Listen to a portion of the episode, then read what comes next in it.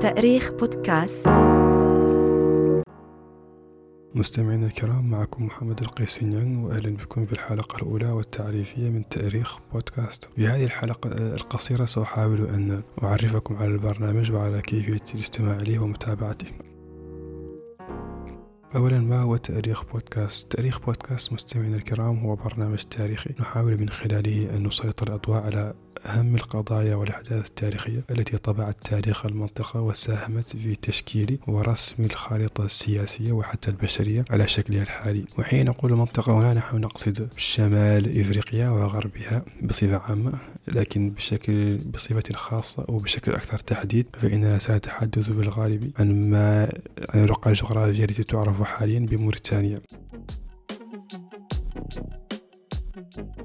ثانيا عن ماذا سنتحدث أولا بالحقيقة حين نقول أهم الأحداث التاريخية التي طبعت تاريخ المنطقة فلا أعتقد أننا يمكن أن نجد بداية أفضل من الحركة المرابطية. وعليه فإن سلسلة حلقاتنا الأولى في هذا البرنامج ستكون تحت عنوان صحراء المرابطين حيث سنتناول مسار هذه الحركة وتأثيراتها سواء السياسية والاجتماعية أو الدينية ثالثا كيف يمكن الاستماع إلى البرنامج؟ مستمعينا الكرام هذه النقطة بالتحديد على أذواقكم الشخصية. فالبرنامج متوفر على منصات متعددة يمكنكم الاستماع إليه من خلال منصة جوجل بودكاست أو أبل بودكاست وكذلك من خلال الرابط الذي ستجدونه على مواقع التواصل الاجتماعي. ولا تنسوا مستمعينا الكرام أن تطلعونا على آرائكم من خلال التعليقات وكذلك أن تشاركوا الحلقة مع أصدقائكم ومتابعيكم فانتظرونا قريبا.